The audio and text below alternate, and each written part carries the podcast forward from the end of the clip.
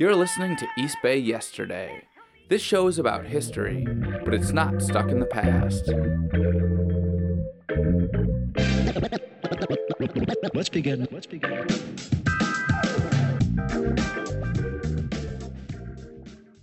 I remember by my mom's house was a cemetery, and the first time I ever seen the Black Harley Riders was the East Bay Dragons, and they were having a funeral.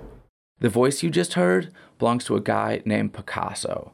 He's talking about the East Bay Dragons, one of the very first black motorcycle clubs. They started here in Oakland back in 1959. And all of a sudden, I saw all these federal agents out there with cameras, and they were by my mom's house where I grew up in Hayward.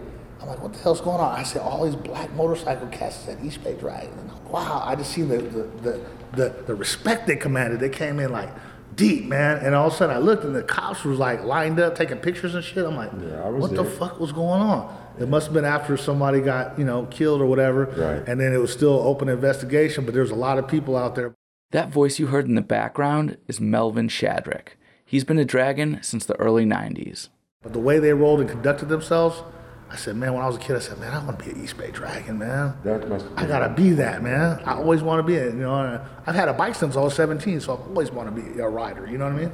Picasso finally got his chance to ride with the Dragons back in 2003.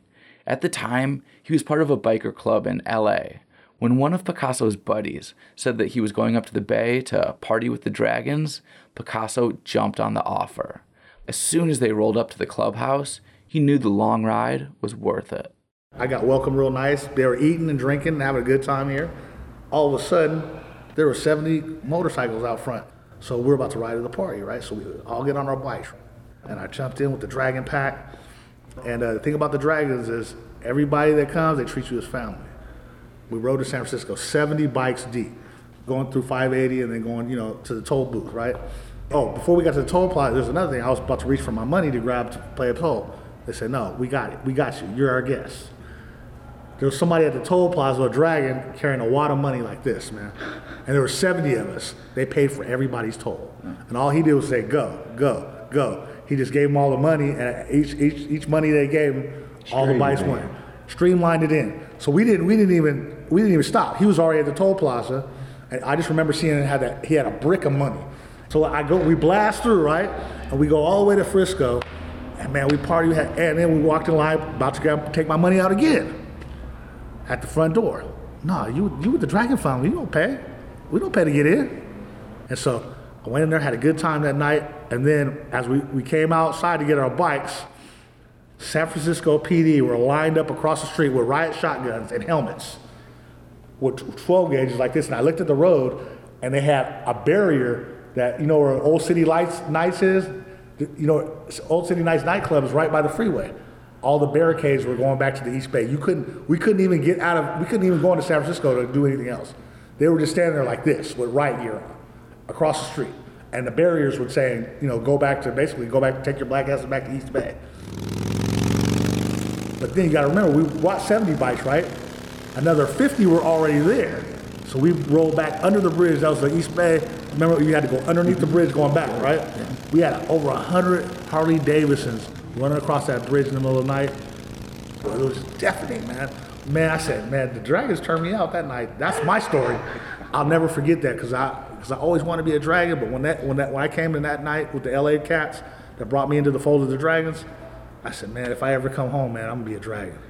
I will have to be a Dragon. And when I came back, I came right down to this house right here, and they accepted me. He's talking about the Dragons Clubhouse out on 88th and International in East Oakland. The building used to be a meat market, but the Dragons bought it and remodeled it in the early 1970s. It's a big yellow box with no windows that's set up kind of like a nightclub. There's a bar and a stage area. Carlos Santana even filmed a video here once. There's also a bunch of booths and tables and a huge mural of motorcycle riders. There's a garage for working on bikes, and there's even some bedrooms for when people want to crash here. I'd never met Picasso or Melvin in person before our interview, so I was really honored when they invited me over to hang out and talk for a few hours. During our conversation, one of the things that they kept coming back to was respect. The creator of the TV show, Sons of Anarchy, has said that the Dragons were the inspiration for the Black Motorcycle Club on that program. But Melvin and Picasso wanted me to know that their club isn't like some Hollywood fantasy. Sure, they've had plenty of wild times, but what the Dragons are really about is brotherhood and responsibility. Here's what I mean. I always remember this memory coming into the East Bay Dragons when uh, when I first started.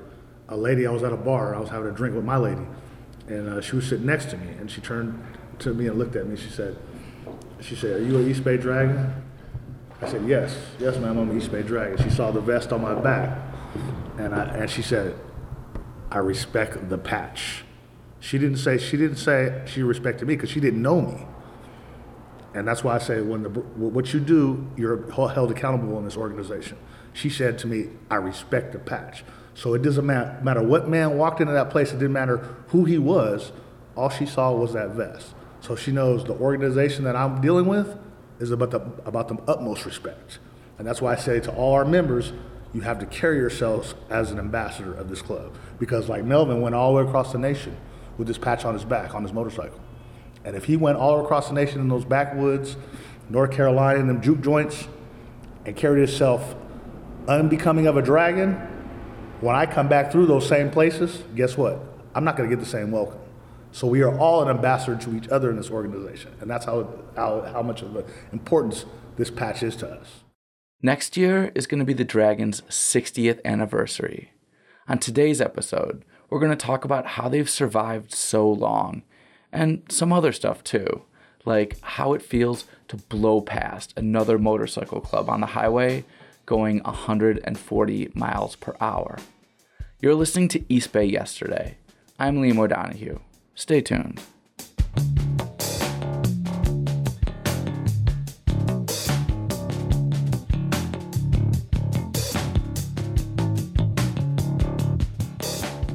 Tobie Gene Levingston started the East Bay Dragons in 1959, and he's been the president of the club ever since. Tobie Gene was born to a family of Louisiana sharecroppers in 1934. The family had 10 kids and no electricity. The name of the farm where he grew up picking cotton was Scratch Ankle. As soon as Tobie Gene got the chance, he got the hell out of there. First, one of his older brothers moved to Oakland, and by the mid 1950s, the whole family had followed him. The family still kept some of their southern traditions, though. One of Tobie Gene's brothers would hunt rabbits out by the airport and then bring them home for their mom to cook. But the days of picking cotton were over. Tobie Gene got a job at an iron foundry, pouring the molten metal that was being turned into plumbing pipes. As soon as he saved enough money, he bought a car and a lot of the other young guys in his neighborhood were doing the same thing.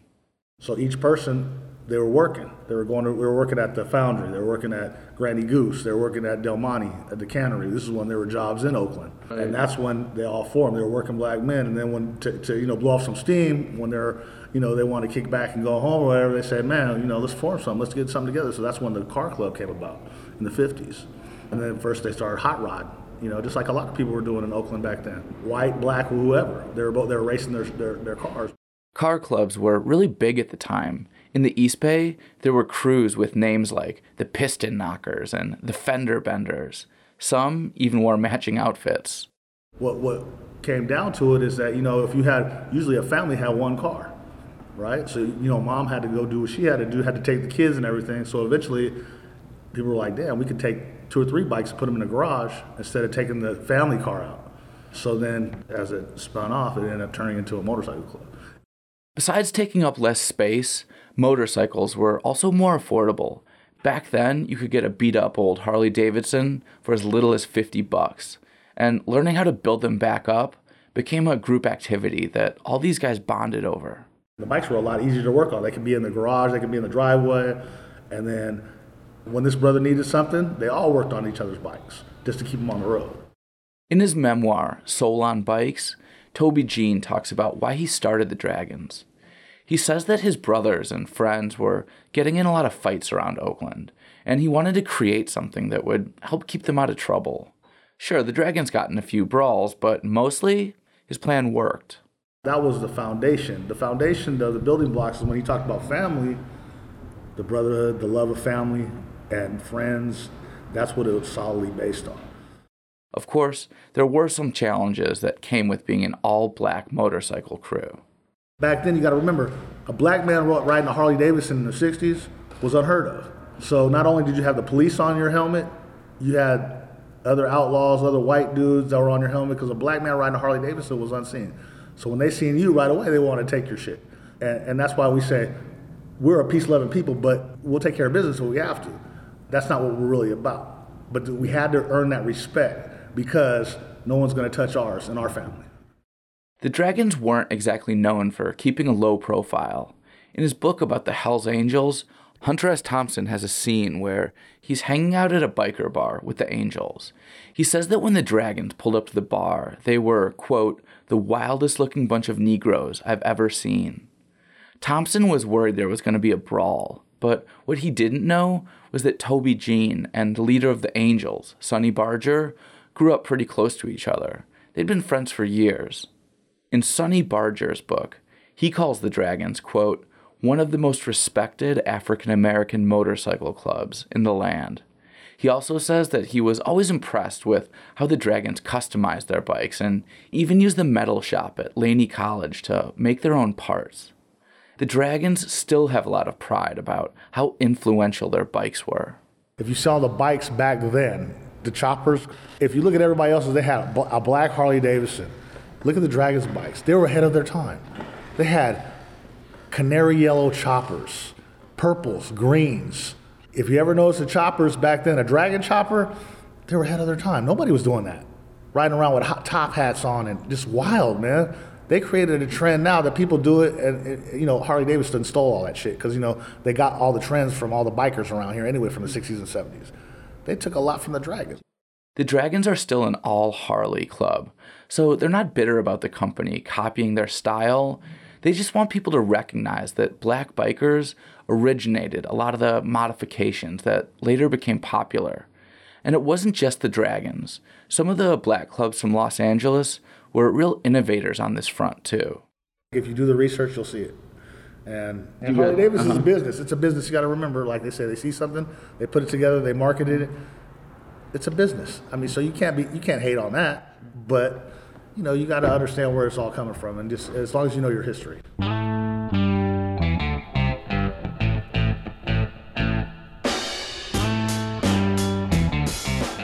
I was asked that question before what drew my attention to the East Bay Dragons is was their formation that they rode. You know, it's like a parade ride, right? They got two by two by two by two, like the military marching.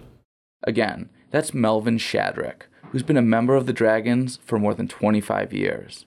They line up 40 or 50 men deep on motorcycles and hit the freeways and, and ride. And stay in that formation. Stay in that formation, you know, until they get where they're going. When I was training in the military, that's all we did was march. And two by two by two. Uh, and when I drove tanks and personnel carriers in the military, it was, you know, formation. Yeah. You were in the Army? Yes. Mm-hmm. And uh, when I saw these guys riding these vehicles in the form that they were, and me being a driver and an operator of vehicles, I was reminded of my military experiences. You know, I connected with that with brotherhood, the guys that I, you know, was side by side with in different operations when I was in the service. There's there's support there. Since the very beginning of motorcycle clubs, men who served in the armed forces have been drawn to them. I think Melvin's story is a good example of why it's still really common to find a lot of veterans in this world. Melvin was born in Louisiana in 1944, and his family moved out to California, Stockton, when he was 12. He was working to help pay his girlfriend's tuition at UC Berkeley when he found out he'd be forced into going to Vietnam. No, I didn't want to get drafted, especially when they told me I was going to have to go to do some killing and be trained to kill and all this. They sending me to guerrilla warfare training, uh, chemical warfare training, and all this training to, you know, all this stuff. I, I, I say, I don't believe in all this killing. They said, well, this is what you got to do if you want to serve, you, you know. But either go serve or go to jail. Right, that's what they said. Right, so I says, I ain't wanting to be locked in chains, so I got to do what these people tell me to do. So I went in and took orders. Survived it. Uh, well, I survived physically. Still have some mental challenges, you know, behind. When Melvin came back from the war, he married that girlfriend who he'd helped put through college. I came back a working man, raising a family. Melvin used his experience driving big vehicles for the Army to get his civilian career. I started out working for uh, Mobil Oil Corporation and migrated into Exxon Company USA. So I drove tanker trucks and hauled gasoline and, inflammable liquids all over the nine Bay Area counties for 31 years. For decades after the war, Melvin was suffering from PTSD. For a long time, he tried to keep his pain bottled up. It wasn't easy. I worked all these years with disabilities that I had mentally, you know, behind all the killing and all the, like I say, losing fear, losing the feelings to cry, losing the feelings to deal with losses normally. And then I, I had to go through a lot of rehabilitation. You know, not to have the heart and the mind to kill again. I joined this club and it kept me away from all of that. Joining the Dragons gave Melvin the support he needed to deal with his past, and it also gave him the kind of brotherhood he'd been missing since leaving the military. Were you struggling with the trauma that you were dealing with before right, you joined the club? Right. That was one of the reasons why I took a ride after I put a patch on to go to the Vietnam War. Mm-hmm. The club has done a lot for me. Club has kept me safe from some personal things now, it's not like putting that yellow and red Dragons patch on the back of your jacket It's just some kind of magical cure all. Melvin says that it takes a lot of work to be in this club. But even though membership is demanding, he credits Tobie Gene Levingston for creating a structure that works. I say, this is a man that got all these black guys together in one group. How did he keep control of all these different personalities and and, you know, it learned me how to get along with those that I disagreed with. It made me get along with those that, that I have nothing in common with except the motorcycle. There's no secret to how the Dragons have maintained this culture that's kept the club alive all these years. It's simple. You have to show up to the meetings. Physically being in a room together and talking just about every week that's just as important as riding around on Harleys together. We try to get to see each and every one of our brothers every Saturday because we call a meeting every Saturday. A little part of it is business, very little part of it is business. But the other part of it is just getting you here to see your face to see if we can help you with something, with your personality, with your whatever. Just be here. If this sounds sort of like group therapy, well, yeah. Here's Picasso again. If I got a problem, I can come to see Melvin. I can come to see other members. Say, hey, Melvin, maybe, maybe you can work this out, man. I got this issue going on, or maybe another member's here, or maybe we could all sit down. We sit in the backyard and talk about it and, and get shut, whether, whether it's business, whether it's just feelings that we have as brothers, right. whether it's we have family problems. Always like find, I say, men make men. Men make men. We all make each other better. Don't tear me down. Build me up. This focus on looking out for each other and helping to keep each other in line. It's how the dragons ride, too. I'll let Picasso explain. And sorry for the squeaky chair that you hear a little bit in the background here. When you ride side by side, it's work. It's a lot of work. It's not easy because we're talking about from miles to miles, we're riding side by side. I'm my brother's keeper. That means that I'm riding next to Melvin. I can't be, you know, moving over into his lane because we're, we're only in one lane.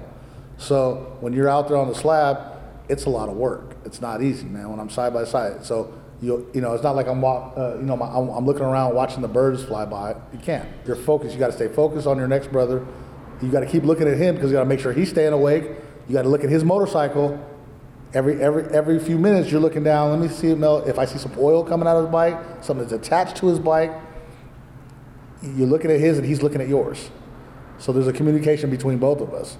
I throw up the, you know, or like all of a sudden I might be kind of weaving a little bit over. Melvin might look over me. Uh, he might look over me and look at me and go, "You okay? Like you okay? You okay?" He'll throw up the, the, the thumbs up, and maybe maybe I kind of doze a little. I'm like, "Oh, I'm okay." I throw up the thumbs up back, and keep moving. And you're always constantly looking at the next man's bike. You're, you're reading each other the whole time, because you, you know what? I, I'm, I'm in control of his fate, and he's in control of mine. The two guys in front of us, we're riding like five feet uh, in front of them. So you're talking about five feet in front of them, the next two pair that are up there, and we're side by side.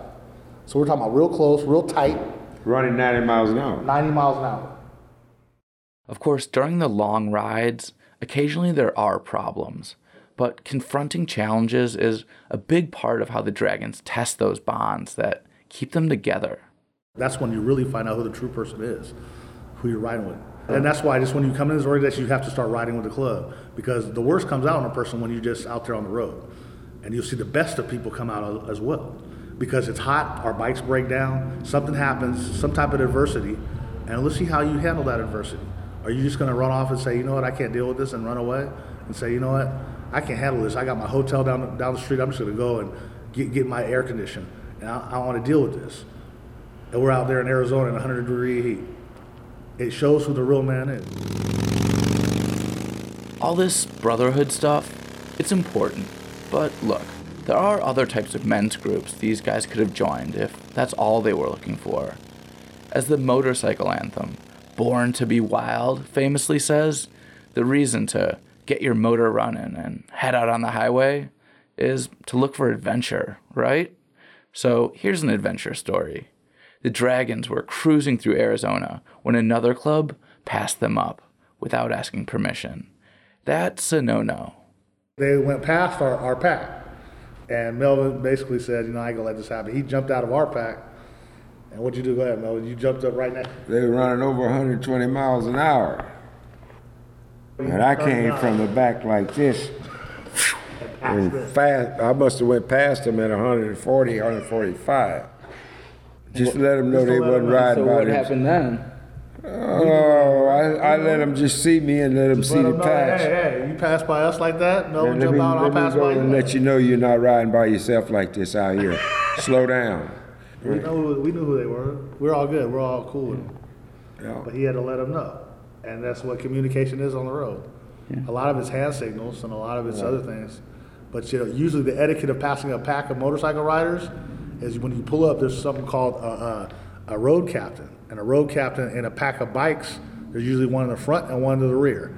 If I'm riding my bike solo and I see a pack of 30 guys up there, you're supposed to go to the back and you look at the road captain in the back, and says, and you tell them you, you want to pass your pack.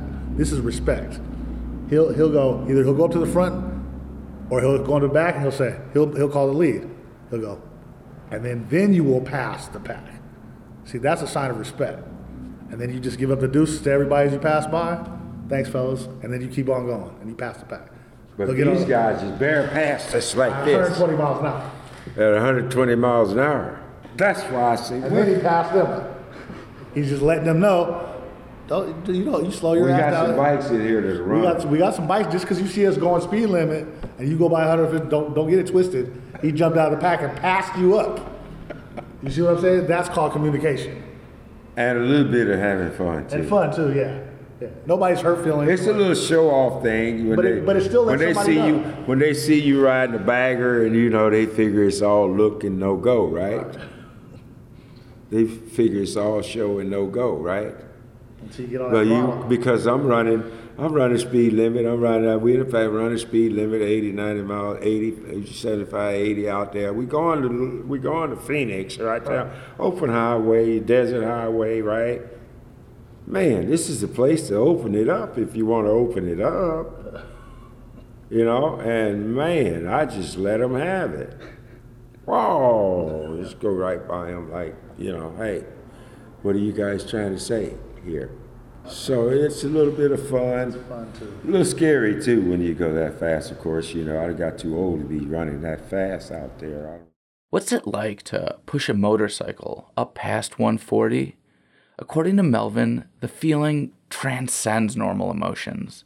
You get to a different place when you're going that fast. It's like when I was in the war. It's so much death and so much killing, so much uh, everything. Uh, You here today and not here the next minute. You hear this minute, you're gone the next minute. It ain't no more fear. You already accept death. You know,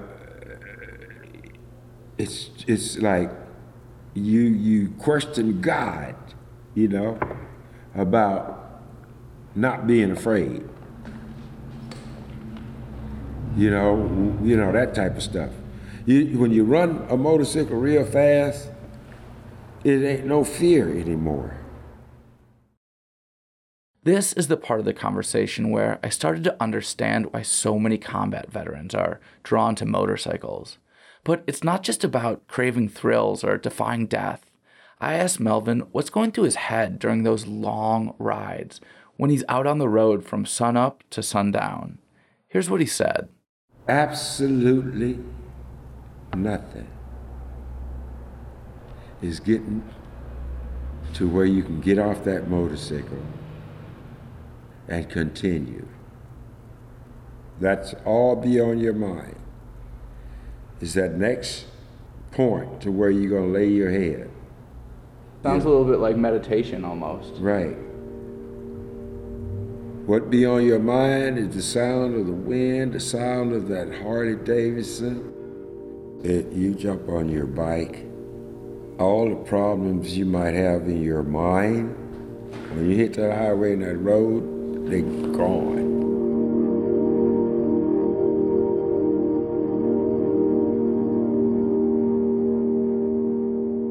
I've met people from what all over the world that came here that, that know about the East Bay Dragons. From Germany, met them from France. They even offered me a, a flat in France if I ever come to France and to Paris.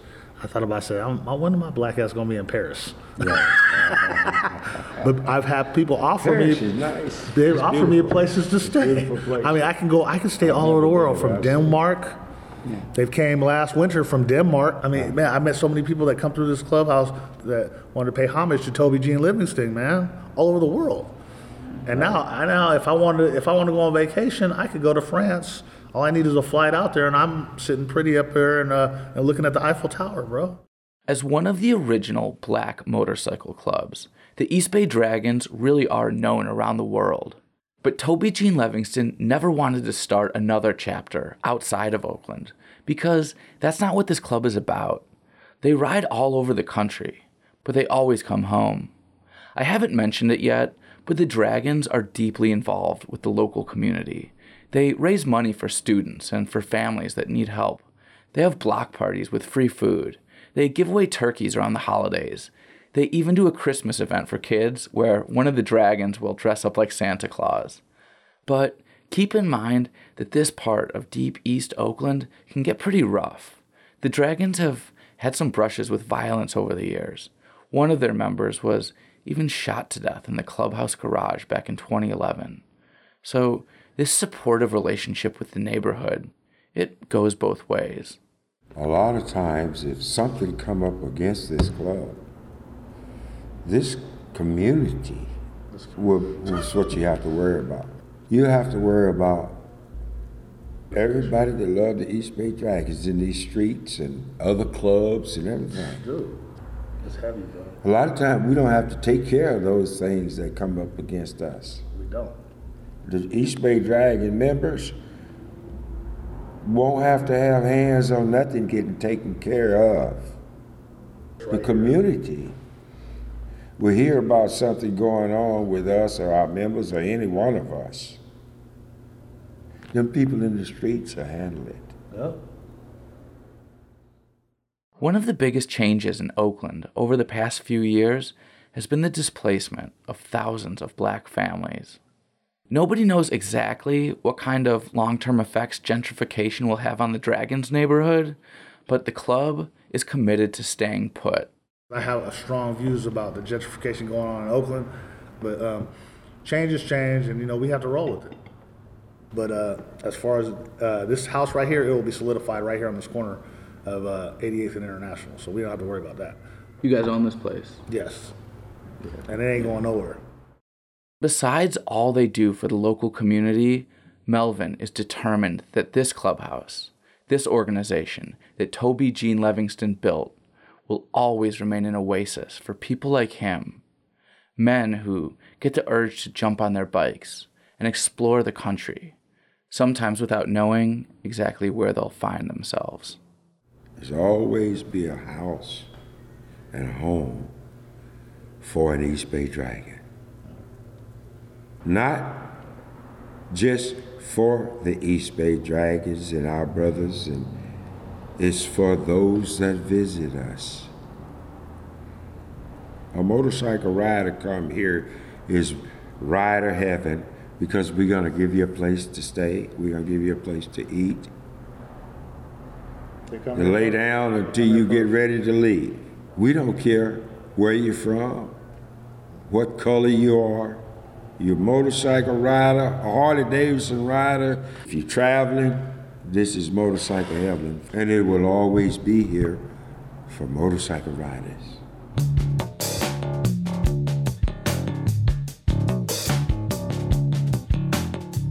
Thanks for listening to East Bay Yesterday. I've been your host, Liam O'Donoghue. The Dragons have a few events coming up real soon, so check out their Facebook page to get the details. Big shout out to Robert Liu-Trujillo for putting me in touch with Picasso. Rob's a great Oakland based illustrator, and you can check out his art at work.robdon'tstop.com. I'm going to be sharing a really cool East Bay Dragons painting that Rob did, along with some other Dragons photos, on social media this week. So make sure you follow East Bay Yesterday on Facebook, Twitter, and Instagram. I'll also be sharing some news about some upcoming events that I'm doing. You can find all the links at eastbayyesterday.com. And speaking of social media, if you enjoyed this episode, please do me a huge favor and share it. I don't have any marketing budget, so the only way that this show will reach more people is if you help spread the word. Tag me if you do. I'd really appreciate it. Okay, you can subscribe to East Bay Yesterday on pretty much all the major podcast apps.